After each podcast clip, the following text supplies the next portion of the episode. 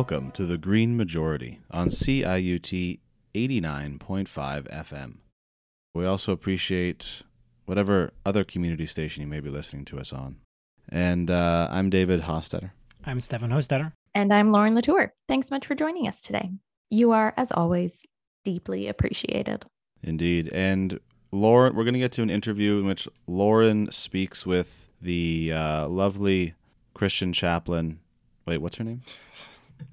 Gabby Gelderman, right? Who also runs these climate grief workshops that she facilitates, but you also do climate grief coaching and other facets, or is it the same project? She works with people um, on issues related to climate grief in a couple different formats. Um, we mostly spend our interview time talking about the climate grief circles that she's recently opened up, which are like they take place in a group setting for folks to work through their climate grief. But she also does offer one on one or smaller group coaching sessions as well. Excellent. And uh, we're going to get to that great interview. And uh, but first, we're going to do the news. And even before that, Stefan just edited the interview, and he wanted to respond to what he learned in the interview briefly. People who've listened to the show for a bit know that we've been thinking and asking people how they deal with climate anxiety for the last about six months. And I think this is a real chance to dive much more deeply into someone who's thought about this so much that uh, that you know did academic work on it and has now sort of really processed it. So I think it's a really if, if there's anyone you know in your life who is working through this kind of thing, I highly recommend sharing the second half of this episode with them because it truly is, I think, a very helpful way and beginning to start thinking about it. But in the interview, she mentioned something about intention uh, and the human response to it. Gabby speaks about how we respond differently to acts where we can ascribe intention uh, than acts where we can inscribe natural disasters. Uh, and she notes that there's a particular anger that comes with our climate grief it is due to the fact that there are people out there doing this to us. And I found that particularly striking because earlier today I, f- I was in a conversation with a fellow organizer who was trying to think of ways to have conversations with the general public about climate change. And in that conversation, we discussed just how differently the Canadian populace responded to the, to the disasters that struck B- BC in the past year than they would have had that level of destruction come from something like another country. You know, the hyper the hypothetical climate change landia that exists in the Pacific. You know, nearly if nearly 600 people had died in BC due to some kind of bomb or attack from climate change landia, which is roughly how many people died uh, due to the heat wave last summer, there is zero chance that our response would be to simply feel bad about it and then carry on as if nothing happened. And then, if a few months later another attack destroyed highways and killed over a half a million animals, we would not we would see a full mobilization of the state to respond and yet instead all we're getting is the BC government bragging about how fast it can rebuild highways. Those of us who are experiencing climate anxiety and climate grief and climate dread sort of see climate change as what's happening to us as intentional. It's one of the reasons why in the show and more and more in the movement, you hear people being like, no, no, no, this is not just happening uh, or and it's and it's not happening it's not all of us doing this to ourselves. You know there are people out there who are working in their own self-interest to make climate change worse. And those of the world who you know who are content to protect the status quo i think are either failing to believe that there's anything happening at all but that that's a diminishing number of people but more so i think that these are people who see climate change as something not as something that is being done to us, but rather that is something that's just happening.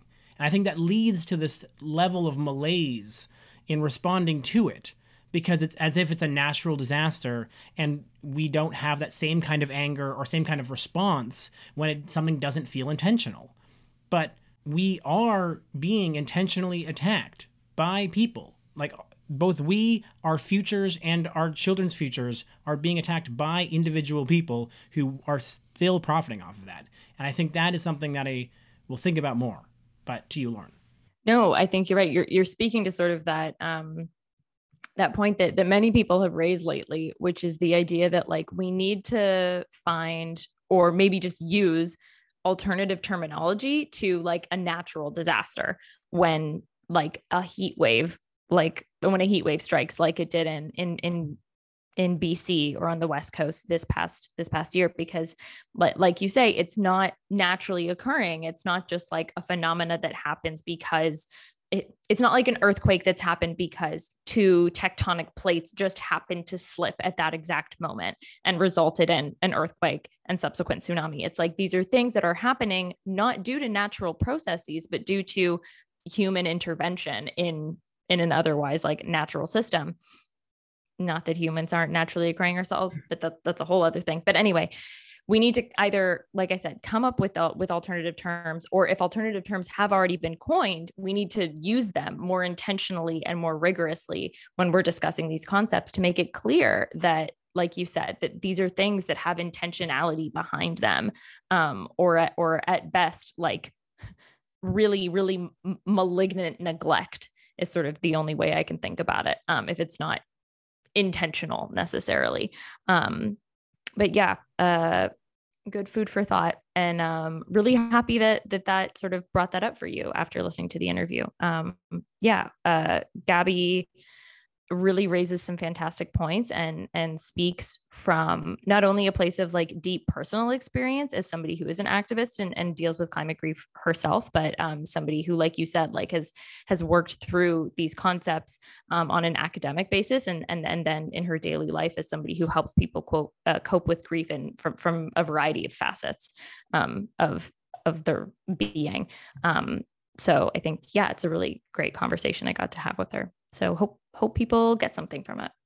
Uh, one useful term that I'll before we go jump into a short music break before getting into the internet. We're not doing any music okay, breaks. Fine. Well, you do. I got, a, I got a thicket of. Sorry. I told you I had a thicket of news. Sorry, okay. Well, There's like a little bit like beep beep beep beep beep. yeah. But one last term before we jump into the thicket of news. Uh, the futurist Alex Steffen uses the term predatory delay I'm willing to accept that he may not have come up with the term, but he's the one I've seen use it. And the idea there is that the delaying of action at this point is predatory on everyone else who will suffer from it. That delay itself is an act of predation. And I think that is a helpful tool, in my mind, to take that idea that delay feels so non-aggressive because it's normally the path of let's not worry too much let's chill out kind of response. But i think it's a nice term to sort of bring in teeth to uh, the reality that it is so dangerous to delay. You and your terms. I like your terms. terms. They come out they get they get brought back year after year. It's the terms. We need new terms. I agree.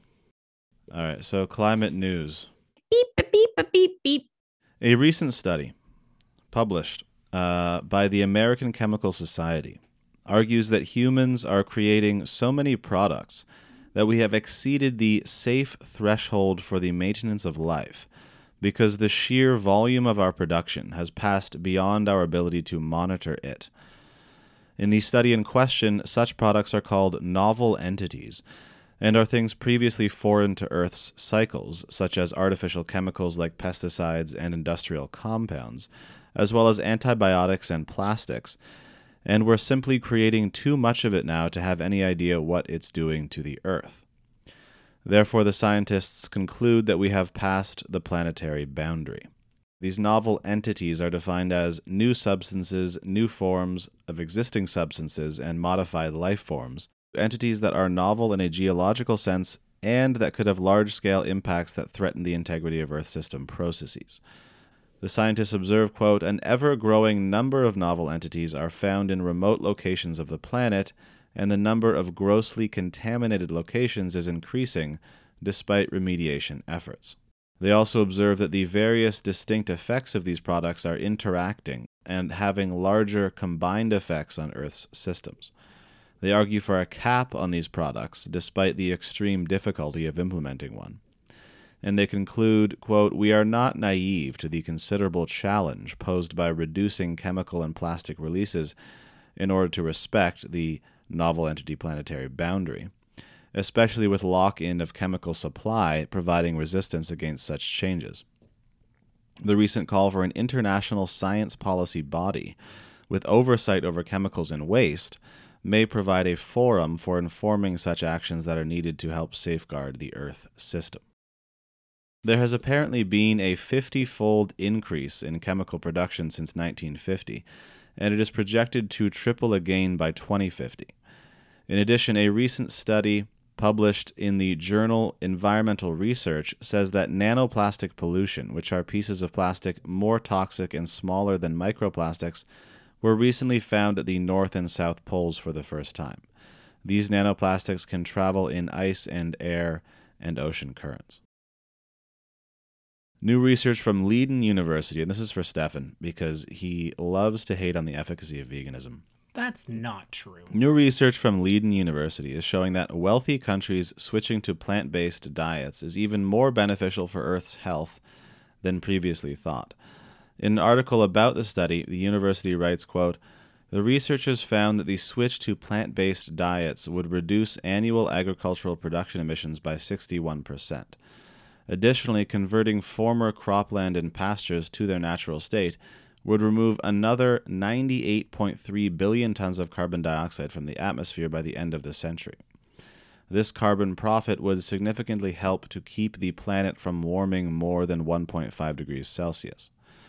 The researchers go on to argue for redirecting agricultural subsidies to farmers for biodiversity protection and carbon sequestration.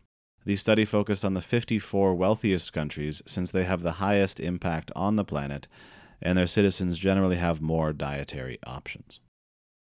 First, I don't question the efficacy of, Ah. of plant based diets in carbon The vegans are always coming for you, you're always ripping on them. It's like I have I have concerns that those who push veganism as the only Mm. solution end up participating in a colonial action of intelligent indigenous populations that they sh- of, about how they should eat and that they are in fact living on their lands incorrectly. That is my concern. It is quite well documented that reducing your meat consumption is pretty solid from a carbon standpoint. Well said, Stefan. I'm in agreement. Um, also, it's pronounced Leiden University. Not that it really matters. Not that not that I care about pronunciation of I don't know other European words. It doesn't matter. the Dutch. The Dutch. The okay, the chemical story. That point that you raised around a 50-fold increase in chemical production since 1950, and like there are and like there being legitimate sort of environmental ramifications as a result of that there is a big disservice to sort of the issue around chemicals that the not only the beauty industry but like the general wellness industry has had a really detrimental effect on how seriously we take issues relating to like chemical production and and effluents and, and plastic pollution because at least myself i consume a lot of media and content around sort of like the beauty industry and the wellness industry and like the quote unquote clean beauty industry is something that like I'm I I am inundated with all the time. And as a result, there's a large portion of the population that really doesn't take the concept of like toxins in beauty or toxins in the products we consume very seriously because it's been like co-opted and parroted to the point of like parody by like Gwyneth Paltrow and Goop, or like, I don't know, various companies trying to hop on like the toxin free bandwagon. And I think what's happened is that now we relate it to kind of like fear mongering and marketing practices because by and large when you get a company like goop or i don't know whole foods telling you that like this soap is toxin free so it's safe to use what that tells me is that's just a marketing term and it doesn't mean anything and there's no such thing as toxins in products and chemicals are nothing to be afraid of because everything's a chemical it's like it's we went from a world where we didn't fear chemical effluent at all because it was the mid 50s and none of us knew any better and everybody thought DuPont was their best friend to a few years ago where everybody was freaked out about chemicals and every like mommy blogger was like you have to feed your family only organic because to do otherwise is to murder them. And now we're at this spot again where we're not really that freaked out about chemicals because it's been co-opted by the mommy bloggers and like the beauty industry when in actuality to a degree we should be talking about chemical pollution and chemical effluents and, and plastic but just in a way that like isn't being driven by marketing because like yes your lipstick isn't killing you your mouthwash isn't killing you your your soap isn't killing you but we should be talking about like the dangers of repeated exposure to certain chemicals over time and how like there is an environmental effect to the ways in which we like use and abuse chemicals on an industrial scale. Yeah, and I, I must admit that for all of the climate anxiety uh, that I feel, I at least feel like I have a general grasp on the problem uh, and a general understanding and idea in how the world can move forward and tackle it, which completely goes out the window when it comes to the other ways we're polluting the world, like plastics or chemicals. And it's a slight tangent, but if folks haven't listened to the Radiolab episode on lead poisoning, uh, I highly recommend it. It's called Heavy Metal, came out last September, and it sort of follows the life of this scientist who kind of accidentally stumbles onto the fact that at the time we were poisoning ourselves with lead. Just lead was everywhere to incredible degrees. And since then, we've done some things, you know, like unleaded gasoline, uh, which has helped remove a lot of lead from our from our systems. And yet, you know, still more work to be done in many places. But now we're doing the exact same thing with plastics. Like the fact that microplastics are everywhere. We have no idea what the long term effects of having plastics in our bloodstream is. And like plastics have been found in the Marianas Trench, as Dave mentioned, they've been found in the North and South Poles. We are tr- coating the earth in plastic, and that is not sustainable. There are many different complications here because, for example, guess what vegan leather is, people? It's plastic. Here we go against the vegans. Uh, well, no, because that's the thing. Even when you get a product that's like supposed to be like I, have recently seen on the market, it's like it's vegan leather, but it's actually made from pineapple stuff. And it's like, well, is it made from pineapple stuff and then synthesized into a product that, for all intents and purposes, is a polymer? Because if that's the case, then then it is plastic. It's pleather. It's what I wore in the third grade when I was trying to look like Britney Spears, and I like made my mom buy me a pair of pleather pants. Like anyway, we need to move off of these types of things and towards just like m- more natural fibers and everything else. But because plastic is just it's it's it's it's such a quote unquote useful product that like it should be saved for the things that we can't do other stuff with, and anything else that we can create with other products, we should f- go back to those other products. Because there are some things I'm certain that plastic dramatically it's super hard to change, but there are a lot of things that we could easily just not be doing. What's interesting about this study, I think, is that they're saying the planetary boundary for safe, the safe threshold has been passed simply because we're making way too much of the stuff to ever feasibly monitor, let alone manage it. It's not as if they say this is definitely impacting the world in this way, in a straightforward way, like uh, carbon pollution. They're just like, this has gone way beyond our ability to even track it, and therefore that's the threshold, right? It's, it's, an, it's an interesting argument. I don't see how it's strictly scientific, but it is an interesting argument.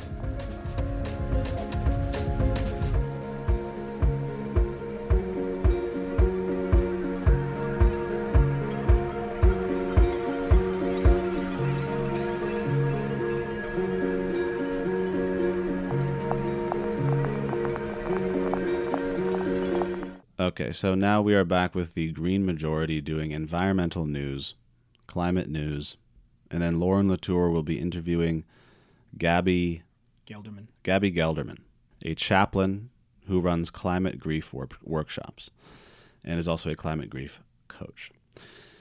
All right, so the environmental news. Beep beep. A recent study in the journal Global Environmental Change found that the UN Green Climate Fund, which is meant to provide money for climate imperiled countries to adapt, is not accessible to half of the most vulnerable countries on its list because the process for getting the money is a bureaucratic labyrinth that these, country, these countries don't have the resources to traverse.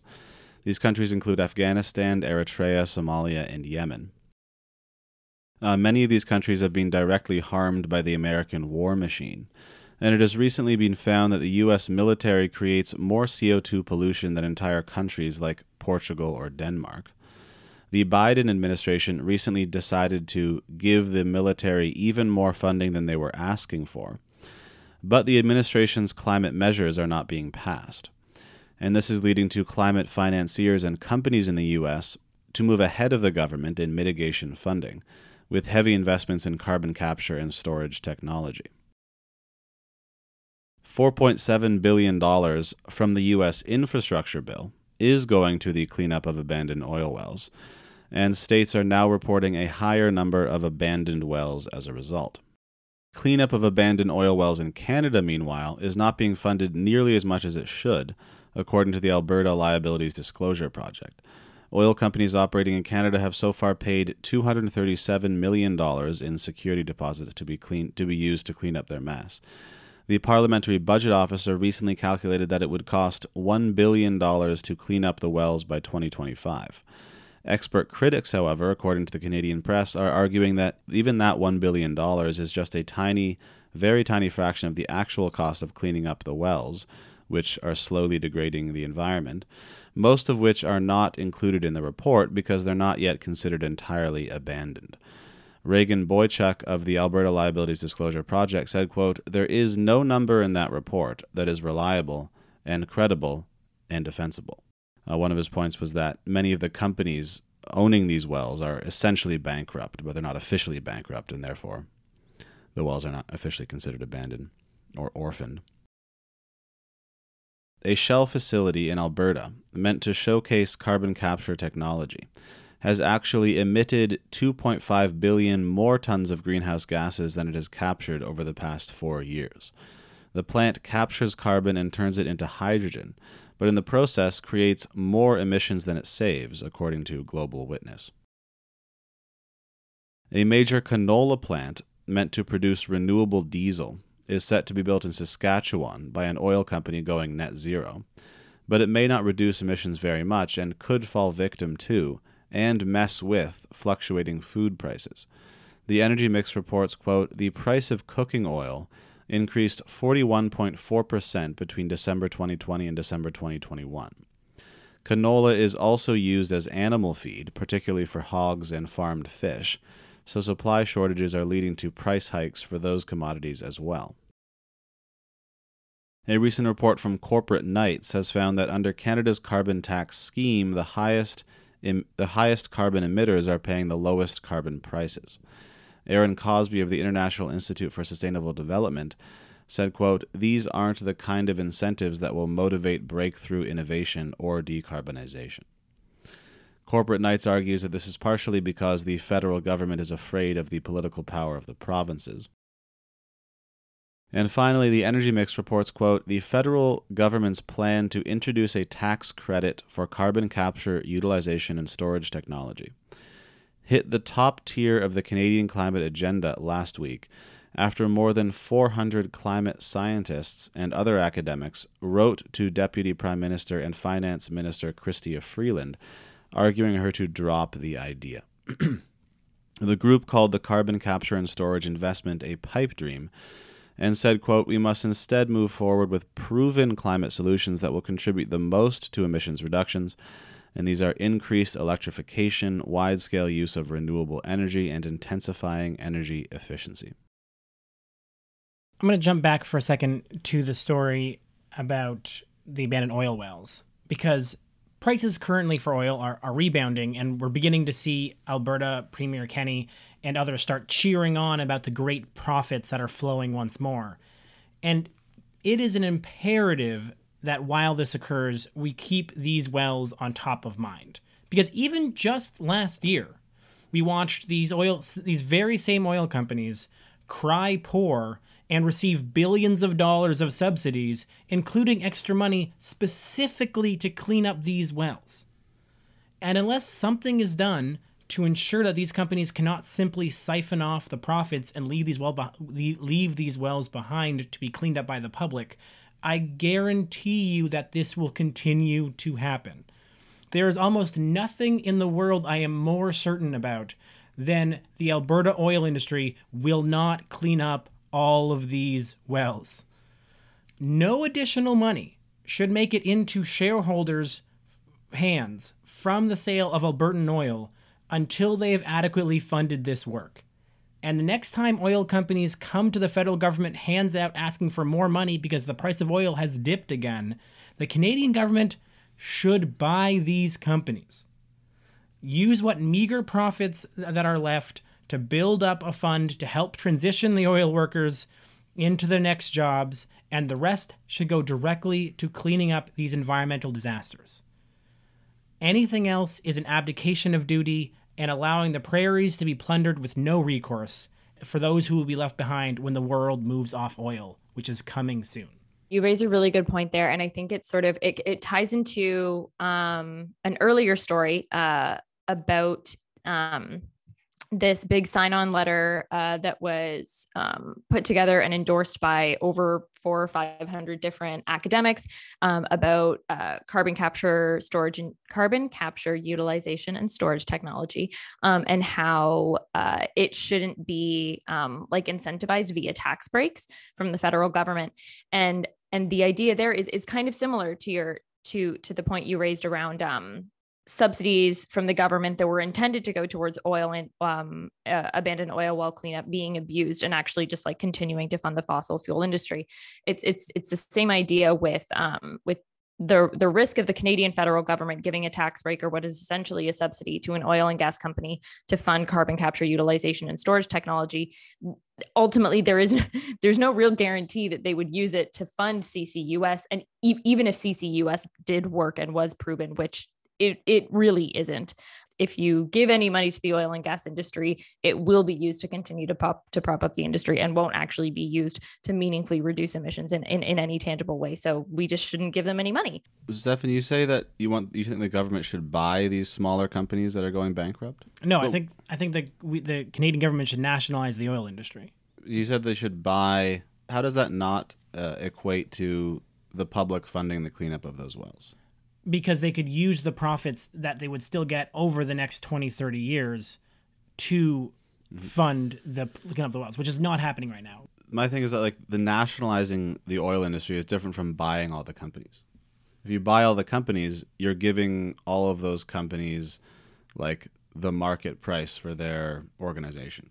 Whereas nationalizing it, at least from like a left wing progressive notion, would not be would not be buying out the private players. It would be co it would be co-opting their structures. Sure. All right. Like, and also they're not going to buy Exxon, right? Exxon has, or like most of the Canadian, most of these companies that are in the oil sands are these huge global players that I don't really think the Canadian government should buy. I mean, conceivably, they could be like, "This is our land. We now control all this product," but they might we get sued, and there would be all this international pressure. Sure, yeah. Like I, there are ways to do it. Nor- Norway did it, um, and I think that the it is ultimately the only way to ensure that the profits from the next 20 30 years go to the places they have to which is supporting for a just transition and cleaning up these wells. Like i think that's the only place any profit that comes out of the, the oil sands should be going to is one of those two things.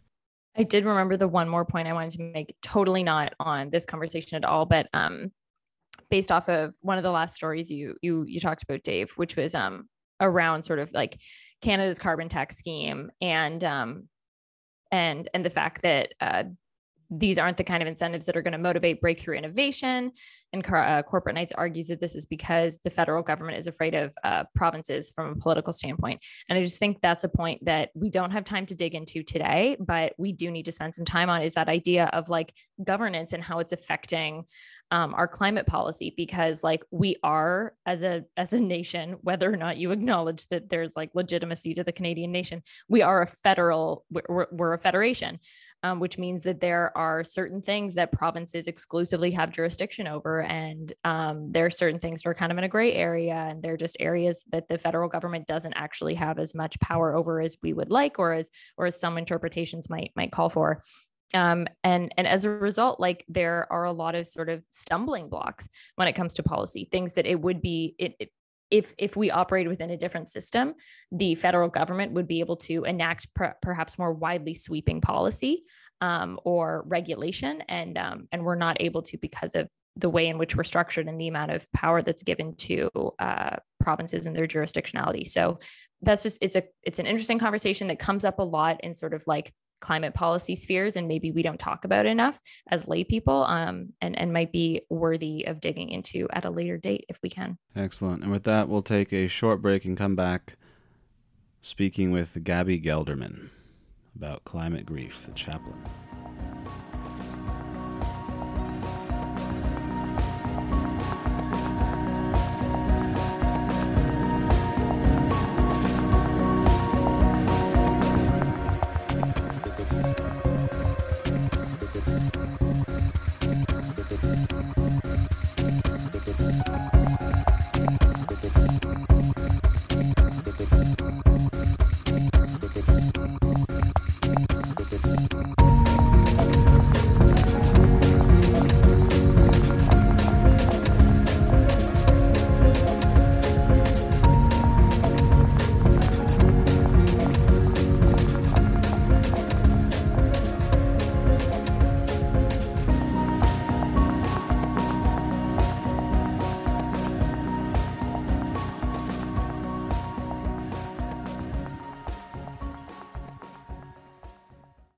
And welcome back to the Green Majority. My name's Lauren. You're here with me today, and Gabby Gelderman, who's going to tell us a little bit about the climate grief circles that she has started up uh, started up recently, and the climate grief work she's doing, which is so important and so exciting, and, and a topic we never talk about enough here at the Green Majority. So, Gabby, do you want to tell me a little bit about yourself and how you came to this climate grief work?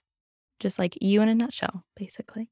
Sure. Yeah. So I am a chaplain. I work currently as a hospital chaplain, but before that, I was a climate organizer and did some environmental education as well here in uh, Edmonton on Treaty 6 territory. And I was doing that for some years and really just had my own experience of pretty intense climate anxiety and climate grief and didn't have, didn't realize this at the time, but had nowhere to put it, like no context for it.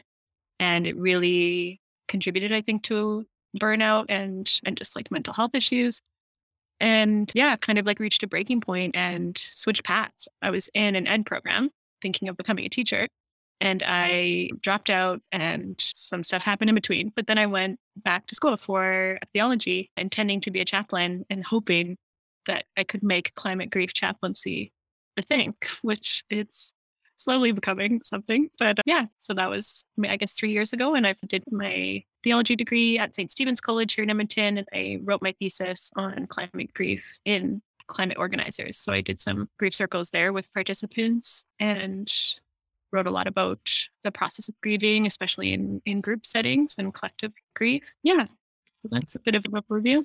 Yeah, no, that's incredible. So obviously, like the field of climate grief is like new and burgeoning, but you are in no way new to it. If if A, it's something that you've worked with yourself, and B, it's something that you wrote a thesis about, that's incredible. It also that must have been like cutting edge literature that you were publishing. Cause I remember like studying a little bit about climate grief and anxiety a few years ago in university and there was very little literature published about it at the time. So like you're at the cusp of academia there. That's incredible. So how do, like you you mentioned a little bit about your own personal experience with climate grief but how do you see it showing up in your community and in your organizing circle? Because like you said you do some organizing in edmonton where you live.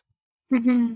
yeah a lot of numbness, a lot of just like emotional numbing. So many organizers I know, and this was me for a long time and still is at certain points, like you can acknowledge, like theoretically acknowledge the the reality of the climate crisis or deal with it like on a cognitive level or an analytical level kind of. But it's a very different story to accept it emotionally. And just in so many people, I really see and I've heard this from people that they're like, I just take my emotions out of it. Like I just have to like put a wall around them and put them to the side and focus on the work, on the organizing work and on the day to day stuff. And I think some people see it. I've heard from people that they're like, I can't go there because if I go there, I'll, who knows if I'll ever get out. It feels like this endless kind of black hole for people. And I think honestly, like just recently, because of COVID, really like people reaching the end of their rope, it's like they can't avoid it anymore in some ways. And I've just like sensed a lot of despair and like hopelessness really come to the surface in a lot of people. I think in part because of COVID, really just witnessing our government's response to COVID and how demoralizing that is to to see before our very eyes again and again. And so I think that's like just really made people grapple in an immediate way with what's coming in the future. That all completely makes sense. In a recent post to Instagram that I saw, which is how I found out about the climate grief circles. You had sort of identified that these circles might be for you if you're feeling a sense of dread, if you're feeling numb, if you feel blind with rage when the topic of climate change is brought up. And I know, like you said, a lot of folks, that second one, the numbness one, really does resonate with me, especially. Mm-hmm. How did you settle on or come to this language that you use to describe climate grief? And how how are you approaching these conversations in a way that like might differ from the day-to-day way that you would address like climate grief is like a separate type well is it a separate type of grief than other kinds that you might encounter in your day-to-day life you said you're a hospital chaplain which i imagine you're dealing with people in some of like their their darkest scariest moments so mm-hmm. you're obviously no stranger to the various facets and faces of this i don't know type of emotion but yeah so how does your approach when you're dealing with climate grief differ potentially if at all mm-hmm. that's a really good question yeah, I do think of it as different in some ways and the same in other ways. I think one distinction is I named that like dread, numbness, and rage. I think dread is unique in some ways to climate grief. It's very much looking to the future and like this sense of dread and despair about what's coming. And I talk about this in my thesis, but there is a type of grief that researchers have identified called non finite grief. And an example of someone who's struggling with that would be someone with a chronic physical illness that is lifelong and debilitating. And they're so non finite in the sense that it's just an ongoing form of grief. If it's not attached to one event like a death or or a loss, but it's an ongoing life altering loss that the person is constantly having to adjust to emotionally and doesn't see an end in sight. Like it's kind of this I'm going to be dealing with this for the rest of my life. And I do see that in the hospital sometimes. Actually in like in psychiatry, there's people like just dealing with lifelong mental illness and other people dealing with lifelong physical illness. There's definitely some dread there. And then in some ways, it's the same as all grief. Like all grief is dealing with loss.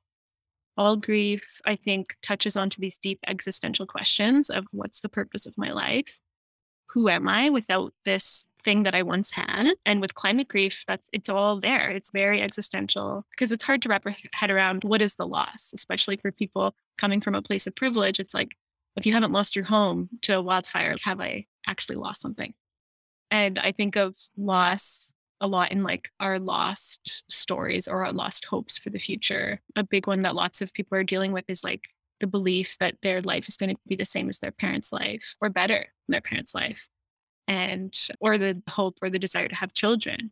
Like these are really devastating losses to come to terms with. Yeah, but in, in so in some ways it is the same the rage i think there's rage in all types of grief but with climate grief it's i was actually reading about this too for my thesis that there's a unique human response that we have when we're dealing with so the, the response that someone would have for a um, natural disaster like unrelated to climate change would be different than their response to like a terrorist attack because a terrorist attack has a human intention to it and with climate change that's there is this like human intention that people know that there's the people that are causing the climate crisis are like real people who are choosing to do this. And I think that causes a lot of rage and grief mixed together. So, yeah, all the emotions, like I've seen it all and felt it all in different varying degrees. So, yeah, I have to ask, and, and we, you don't have to like answer necessarily, but I'm just, I'm struck by between your day job and then this work that you do as it is sort of within your scope as an organizer how do you put this aside at the end of the day after a day of helping people through these really difficult moments in their everyday life and then you're coming home and then you're sitting on the phone or on Skype or Zoom or in a room with organizers talking about their existential climate griefs are you able to put that aside at the end of the day or is that something you're still learning how to do i guess yeah, definitely going to be a lifelong process of learning how to do that. I do feel like surprisingly emotionally stable right now.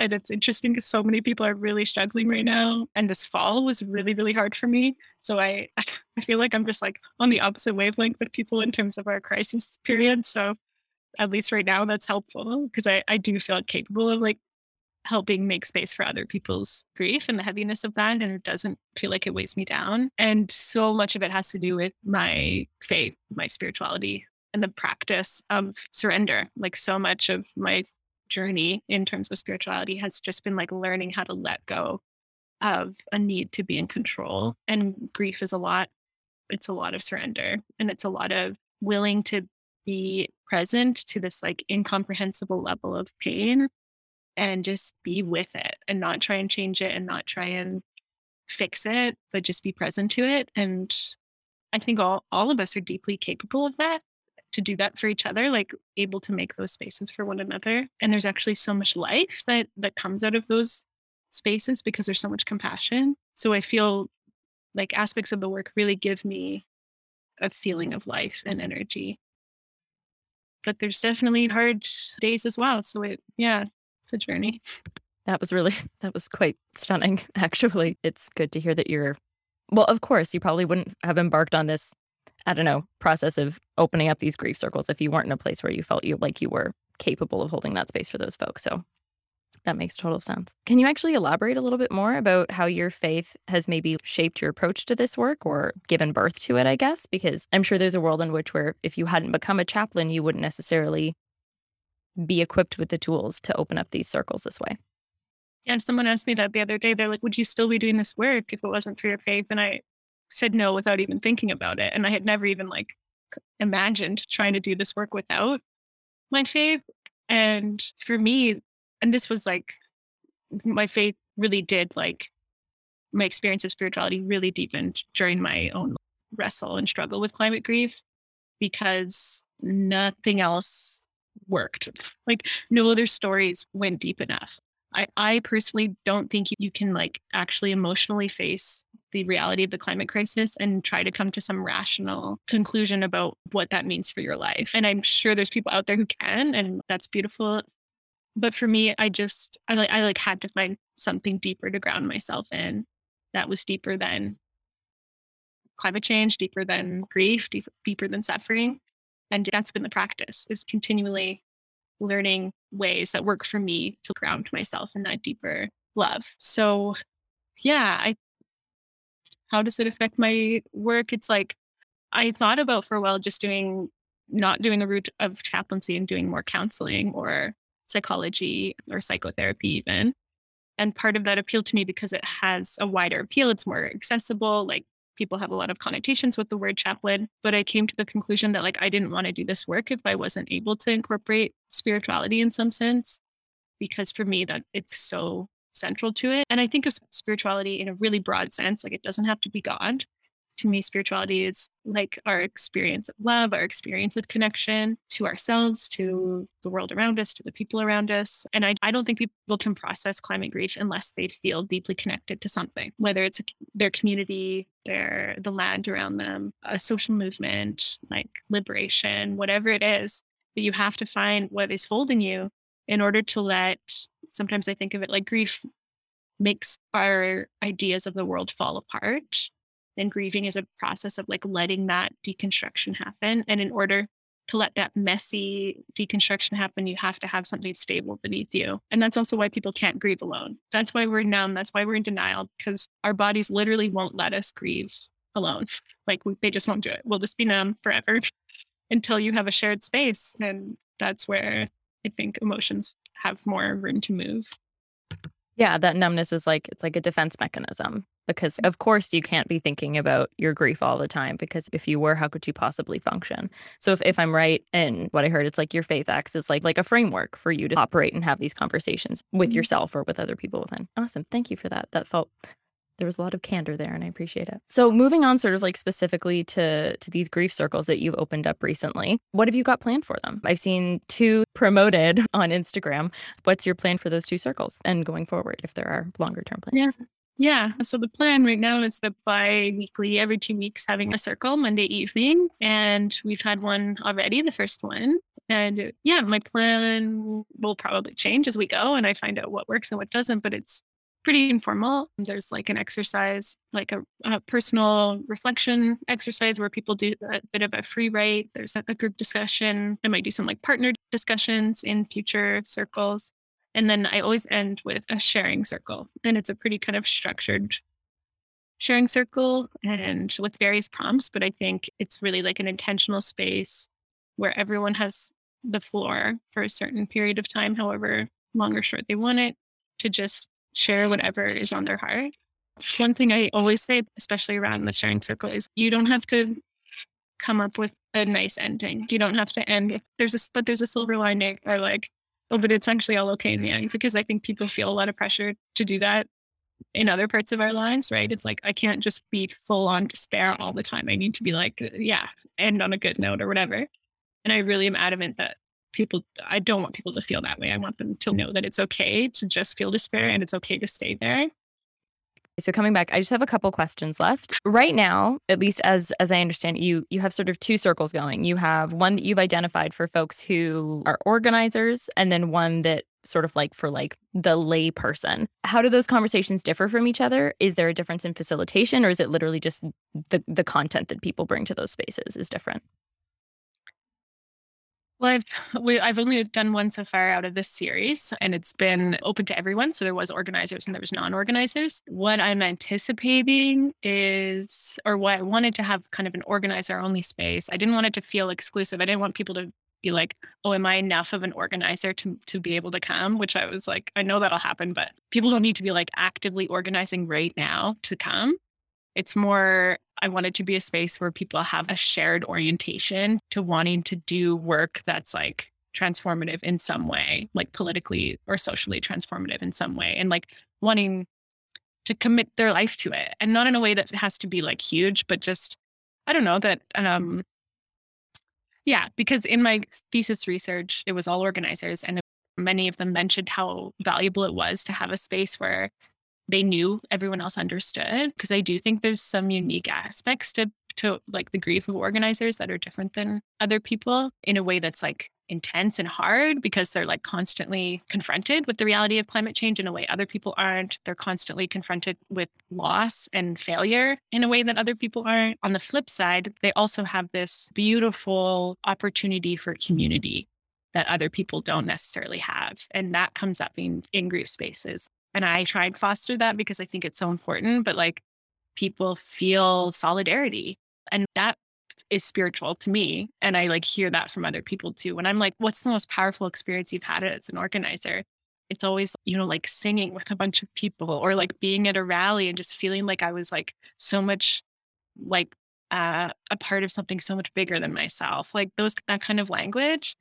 And to do organizing work, like you need to plug into that feeling and that experience. And I think articulate what that means to you. What does it mean for you to be part of this movement? What does it mean? What does liberation mean to you? What does solidarity mean to you? Like, and that allows people to actually move through the grieving process in a really beautiful way.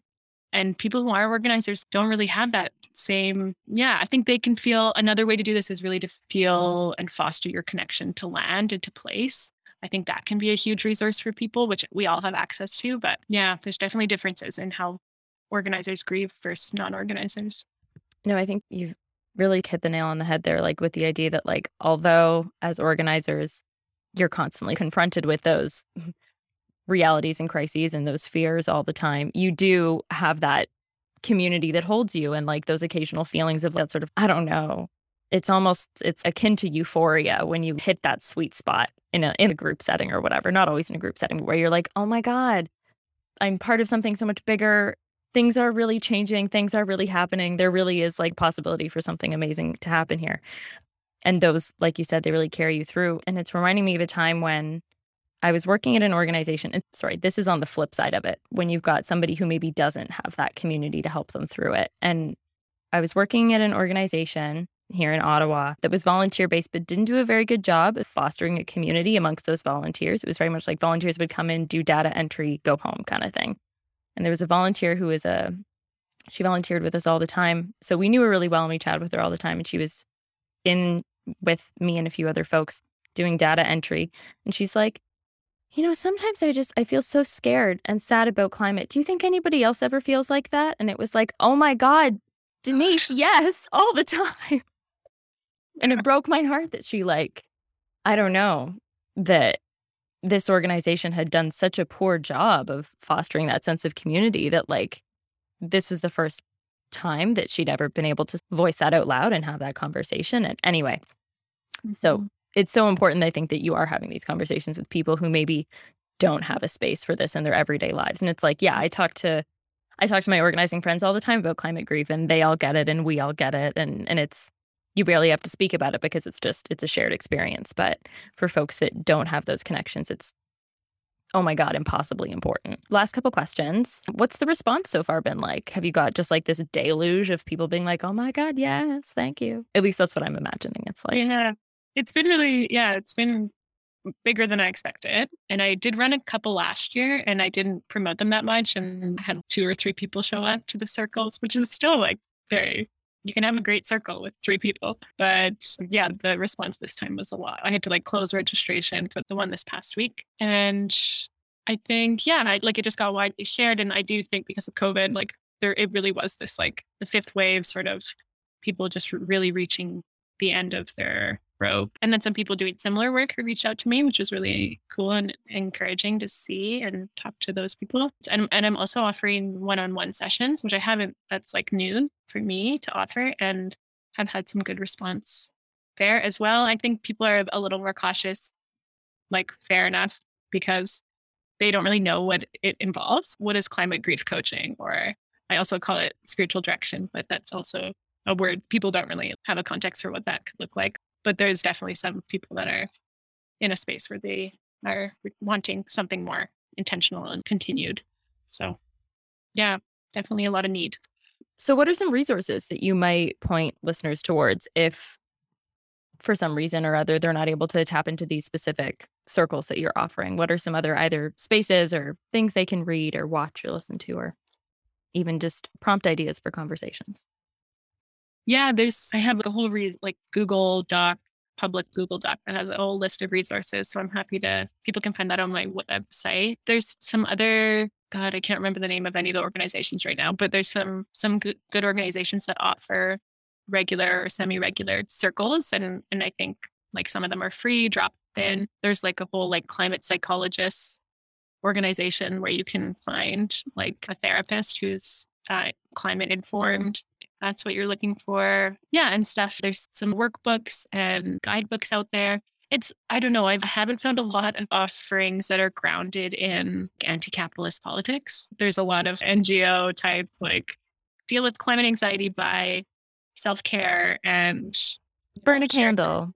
Yeah. Yeah exactly and or or they are moving towards like political action and engagement but it, it's more like surface level yeah it's not a lot of like here's how you build deep intentional community that you're gonna live in for the rest of your life, which to be fair is kind of an intense, you know, thing to offer maybe. But yeah, I'm still waiting for like more communists and socialists to make climate grief content. So yeah, waiting waiting for the Adrienne Maree Brown book to come out about it or something like that. And like her books are still so like emergent strategy. Awesome tools for that. Yeah. Yeah, even without explicitly being like, this is a book for climate grief. Yeah. So you mentioned your website. Where can listeners find like you slash your work. Obviously, not like what's your personal email, but yeah, how can people find those resources? Mm-hmm. Probably I'm most active on Instagram. They can follow me at the Climate Chaplain, and I have a little link tree there to all a bunch of other links to my website and Twitter, I think, and other things. My website is gabriellegelderman.squarespace.com. Did not buy the domain, but yeah, the Instagram's probably the best place, and I'm more yeah most active on there. That's fantastic. Well, thank you so much. I really appreciate this conversation. I'm so sorry this is at the end of your workday. I'm sure you have to like make dinner and then just decompress yourself. So I really appreciate you taking this half an hour to talk to me. Thank you so much. I'll I'll let you go.